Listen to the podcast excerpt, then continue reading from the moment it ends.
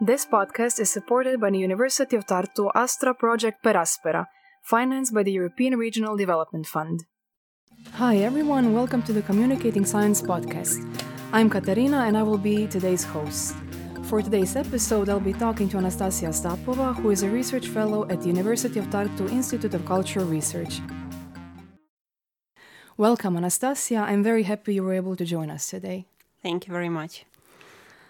So today we wanted to discuss about some aspects of writing from different angles and to see what were your experiences regarding writing, your habits, publishing, and basically other pitfalls in academia. So before continuing, I would like to ask you, could you introduce yourself a bit to our audience? Absolutely. So my name is Anastasia Stapova. I'm a research fellow at the Department of Estonian and Comparative Folklore.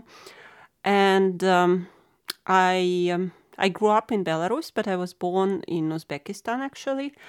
And I got my education in Belarus. I was studying languages and literature.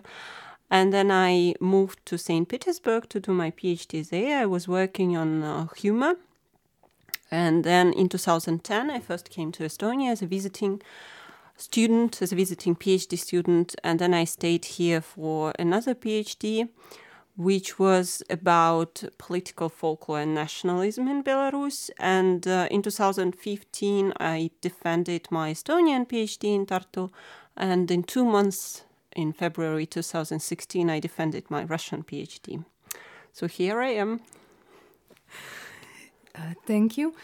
And, well, as I understood, and as I basically was thinking in the meantime, you defended your PhD fairly recently.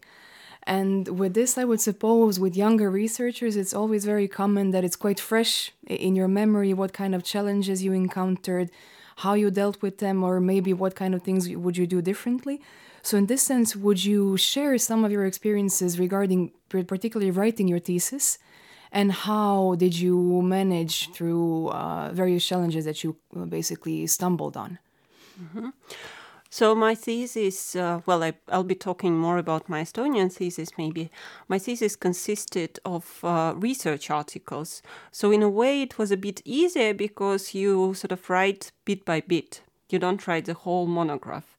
So you prepare the first article and you send it to the first journal.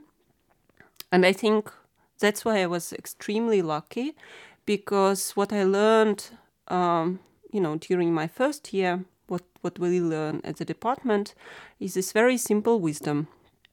So there was this great folklorist, Alan Dundas, who worked in the University of Berkeley. And he always told his students, and that's what we learned also from our head of the department, who used to be his friend. So late Alan Dundas always told to his students that you should never send your articles, even as beginner students, you should never send your articles to average journals. You should always send them to the best journals. Don't send them to conference proceedings and so on. I mean, it depends on the discipline, of course, like in linguistics, this conference proceedings thing is very relevant. But basically, that's the wisdom. Don't try for the very basic journals. Target the best journals. And I was, very ambitious thinking about it now. And I sent my first article in English to the journal called Names. It's a journal of onomastics. And I still wonder why they didn't, they even accepted it. Because thinking back about it, it was not so good. But the editor was extremely nice to me. So he went through the whole text and like with a baby, actually, he explained very basic things to me. Things like, paragraph should be longer than 2 sentences and things like that. So eventually they accepted it and it got published. And that somehow gave me motivation and energy for further articles. And then I continued this strategy. And then I think a lot of people try to publish articles, but they don't think about this final thing of introduction, which also actually takes a lot of time and maybe much more challenging than the articles things. And another very important thing to keep in mind is to sort of that you have to understand the system, that you have to understand how many articles you're supposed to have, where you're supposed to publish them, how many courses you have to complete, and so on. So sort of to possess this knowledge of how to do things, to complete your dissertation and the whole study process on time. It can be challenging, but you only learn when going through it. Mm. It's very hard to learn from the outside. Absolutely. And actually, you opened up a couple of interesting questions with this, which we already somewhat touched upon. So a lot of my recent discussions have dealt with, whether to choose monographs or a collection of articles, especially with first-year PhD students, whom we work with through this course, Communicating Science. And I was wondering, actually, what informed your decision? Because I'm aware of the practicality of the collection of articles, but it's also very common that in the humanities and social sciences, the monograph is seen as something very valuable in this sense. Yeah, it's very true. What informed my decision was probably the academic tradition. This is that at my department, we usually write articles. I know that it is not relevant for certain other departments. If I'm not mistaken, for instance, in history, they tend to write monographs. And you cannot do much with it. You sort of follow the tradition. But to me, actually, the collection of articles is better on several reasons. First of all, when you finish your PhD studies, you are sort of marketable because you already have some publications. Whereas if you concentrate on the monograph, it's not very likely that you will be able to produce so many articles. Also, on the other hand, it's very... to be honest, many more people will read your research if you publish articles, if compared to dissertation, the monograph, which can be 200 or 300 pages long, and for people it's very difficult to follow. Also, another kind of thing people mistakenly think of, to my mind, is that when you have a monograph, it's much easier to publish it as actual book, but that's not true because that's your dissertation and it's extremely different from actual book. So lots and lots of publishing houses actually invest a lot of money to informing young authors about the fact that dissertation and a book they are not the same thing. So that's also something to keep in mind. And I think also in the situation when we, returning back to the very first comment, being in the situation when we are sort of competing for jobs at the end of our PhD, we have to be marketable. For instance, compared to the US researchers or Canadian researchers who tend to concentrate on the monograph, at the end of our PhD studies, we have several publications and sometimes in good journals. So compared to many other competitors, our CV is better due to that. That's why I think that would be also my preference. When I look personally at the regulations, for example, if you decide to write a monograph, then if I'm not mistaken, you need to publish at least one article, of course, throughout your PhD, at least at the University of Tartu. But then again, some colleagues, or I do think it's a minority, but some colleagues are opting for this combination of writing a monograph, but also publishing. So it is doable, but I guess it seems to be much more challenging. It's multitasking. So what are your thoughts on that? I mean, have any of your colleagues done this? Not that I know, not really. I think you can, I would rather at least keep my resources for something else. You can do many more valuable things like go to different conferences and introduce yourself. You can do public outreach, sort of popularizing scholarship and so on. So there are many more things to concentrate on, because if you do sort of try to do both a monograph and articles, that's like basically doing 1.5 PhDs in the same time, more than one or maybe even two PhDs. That's comparable. So I think it's, we only have 24 hours in a day, and it's very important to take care of your time and to think of where you invest it and what you do with it. And earlier you mentioned when you submitted your article to one of the first journals, mm-hmm. Names, right? Yes. Basically, your experience with the editor is also something that caught my attention. And overall, what we were experiencing, I know it's quite tricky to sum this up, of course, but did you have any particularly unpleasant experiences with the peer review process or something very, very pleasant that you would be willing to share? I think I had both, yeah. as any of us. And I think it's very important not to, especially in case of the negative experience, it's very important to not take it personally, because it might be even that your article is actually not that bad, but it might be that you are sending it to the wrong journal, that you are sending it to the wrong editor, and so on. So, for instance, once I sent my article to the history journal, which concentrates on the former... It's called Amber Imperio, and it concentrates on the former sort of, imperial states, but most of all former Soviet countries. And the editor of the journal sent it back to me saying that it's so bad, he's not even going to send it to the reviewers. He's not going to waste their time and his own time.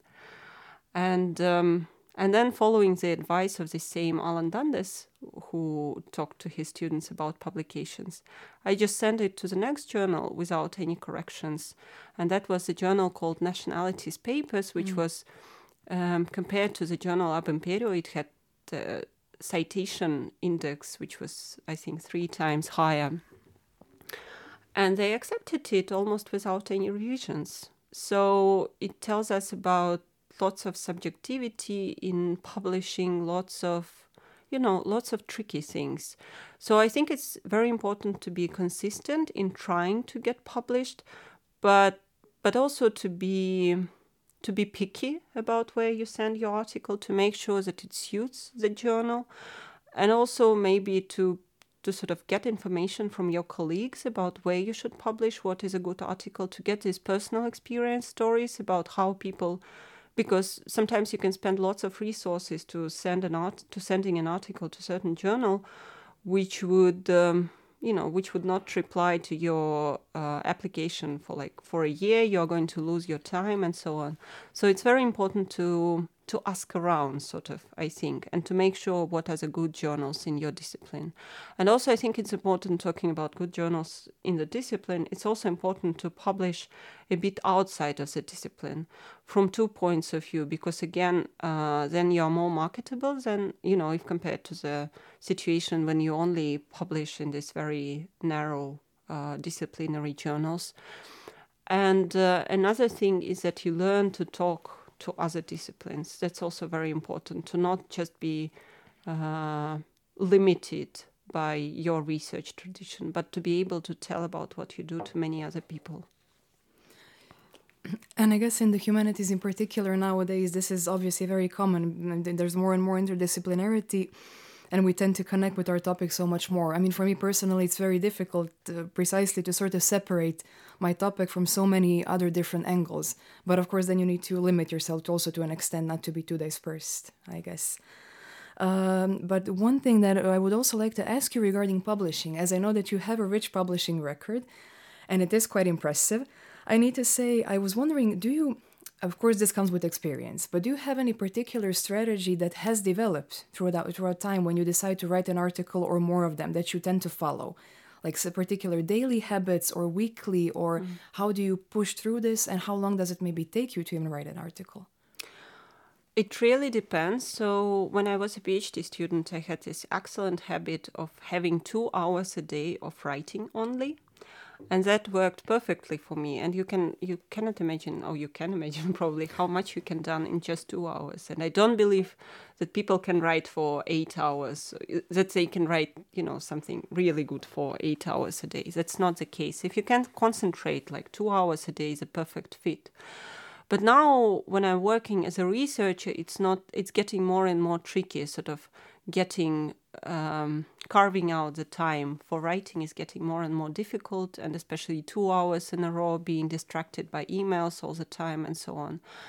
So my strategy sort of changed in a way that people invite me to write for certain journals or for certain collections of articles, and I agree. And my promises sort of keep me going. And when I understand that I have the deadline, that's the best motivation for me now. It depends how much time you need to write an article. It really depends. So, for example, right now I'm writing a chapter for the book Handbook on Conspiracy Theories Research, and it's going to be about the history of research on rumor and legend in social psychology and folklore. And as it is a kind of literature overview, and I'm more or less familiar with this literature, for me it's much easier. It's actually only, I think after all, it's going to take no more than 1 month. But that's, of course, more of an exception if you need to do actual research, not just write this kind of overview. It can take, and also given that you probably have some other tasks, nowadays it takes at least 2 or 3 months for me. And there are articles, of course, which last longer. And it also very much depends, because sometimes you feel like it's finished, but then you send it to the editor and they want to change so many things. So you again put your effort into it, and then it's sent to the language editor, and by that time you forget about this article, and now you have to review it, and maybe in 2 years, or like as it recently happened to me, in 3 years, getting your article and looking at it and thinking, oh no, I don't like it anymore, I want to rewrite it. So again, you invest your time into it. So it's really tricky. I think it's really difficult to count. It really depends. And some articles you sort of love more as a baby, and you invest more time for it and you are like, you're more dedicated to it. But some articles are not the same.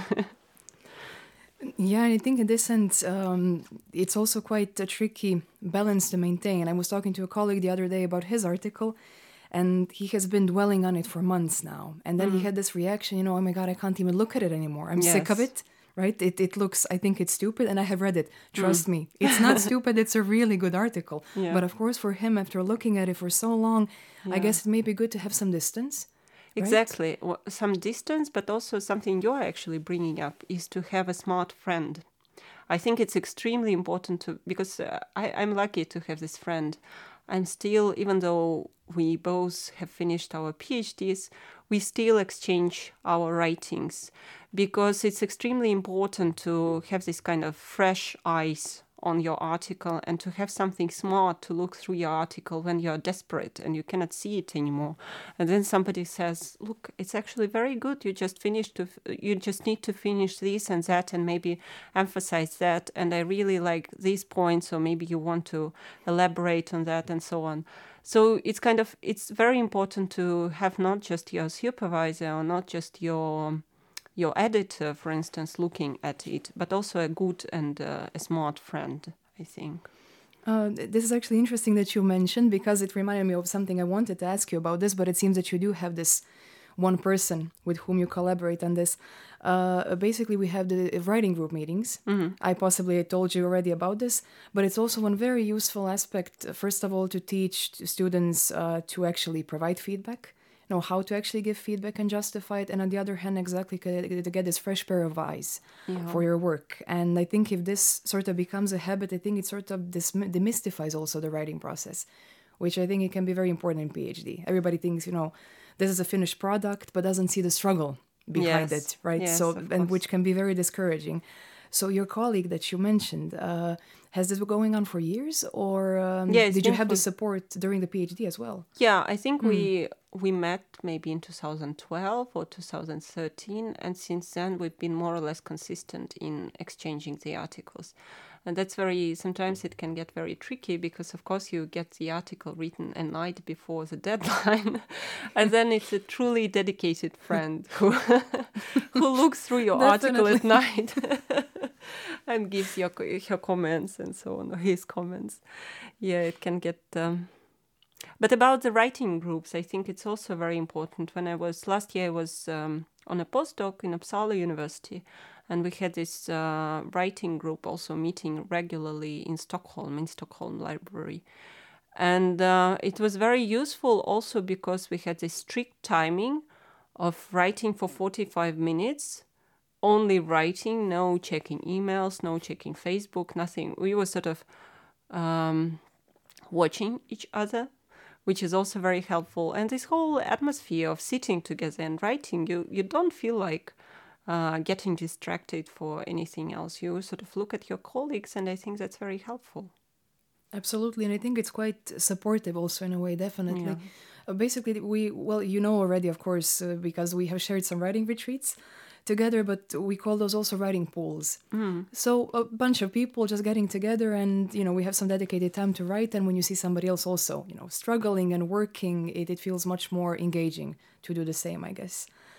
But sort of if you could come up with maybe a couple of details overall regarding the writing process, your own writing process.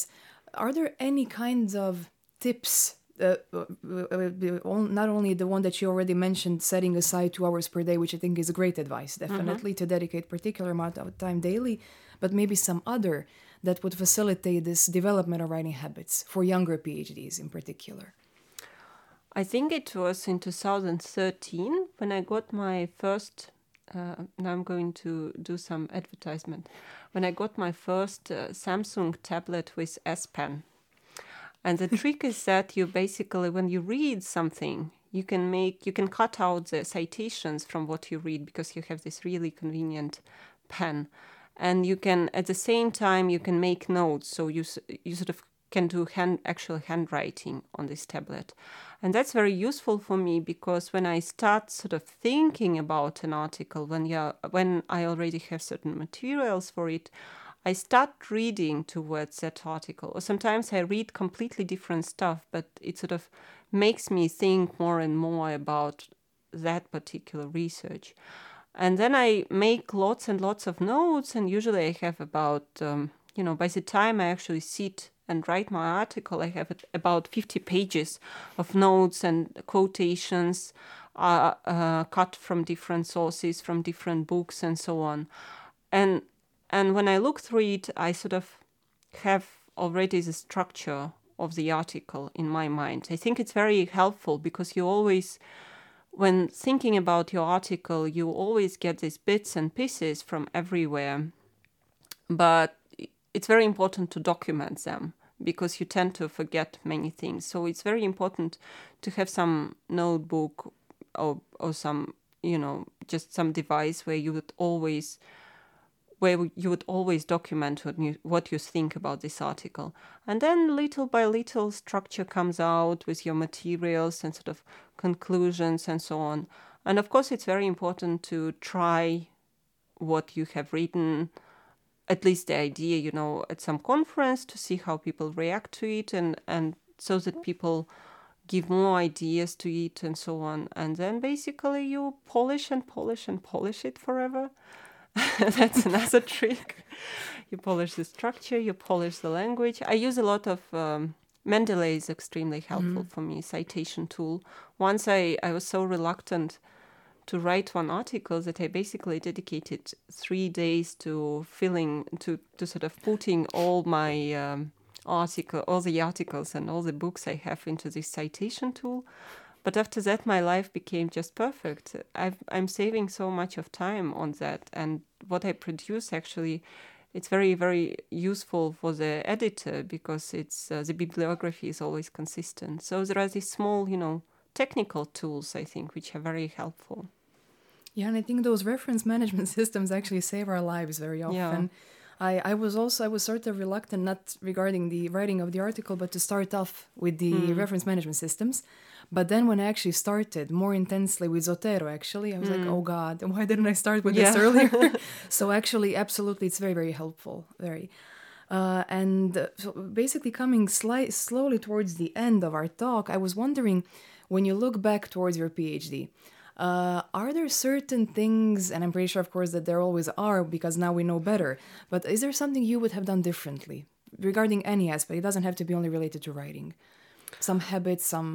I think my Estonian PhD was extremely, extremely good. So it's very hard to find a certain aspect of it which I would like to change. But maybe one thing also thinking strategically sort of now, I would do differently is that I would have had a reviewer of my dissertation who is also a part of certain publishing house or a part of certain book series editing for a certain publishing house. Because I can see that those people who have done it were able to publish their book after the defense very easily, because there is this person who actually deals with similar topic and who is responsible for certain publications. And he or she actually can give advice about the further development of the monograph, and he or she can actually be helpful with reviewing your monograph and with thinking about what to do with it further. So I think that would have made my life after PhD much easier. Thank you. That's actually very interesting. I haven't thought of that. I guess, there is a bunch of these small issues, especially when you get closer towards your defense, that you don't even take into account. Yes.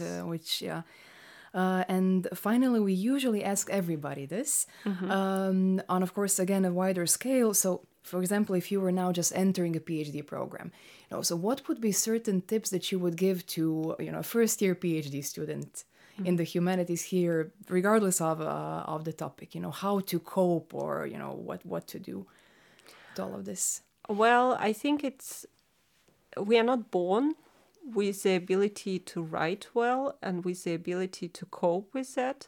So I feel like we have to learn that. That's not natural at all. So one thing would be to read lots of research on your topic and sort of note things which you like and understand why certain articles are good. Try to understand, at least. Process it. Why certain articles are successful and other articles are not that successful, or monographs and so on. To read a lot about academic writing, because again, it's not natural, it's not given, especially if you write in English and if it's not your native language, you have to really learn it. There are many, many tricky things, like punctuation would certainly differ from your native languages, and so many small things, really. Also, as I said, I would target when you think you have learned the stuff. I would target good journals only, and even if you are kicked out, that's normal. That's that's a process of learning. There is nothing wrong about it. Editors themselves once started this whole thing. They haven't been born with the ability to do that again. So I think to sort of little by little push that, and also think about writing, because when I'm extremely, extremely tired of writing, I always understand that there is nobody who is going to do that instead of me. It's not just going to disappear. You have to face it. You have to deal with it, and you better learn how to deal with it professionally. And you better be consistent, like having 2 hours a day or like having having deadlines or whatever else. So find out some routine for yourself about how to face it. And then maybe, as all these popular books say, habits form after some time. And then maybe it just comes natural to you. You just wake up, have your cup of coffee, and you rush to writing because it's an everyday routine. True. And is there anything else you would like to add that we didn't address here? I think no. Then thank you very much for being our guest. It was lovely to talk to you. And actually, I'm pretty sure that our colleagues will be very happy to hear some of this advice that you have. So thank you again, Anastasia. And I hope that you will be our guest at some point again as well. Well, that's it for today's episode. Be sure to check out our Facebook and university webpage. We want to hear your questions and feedback, so message us on Facebook and we'll be answering you on a later podcast. Bye-bye for now.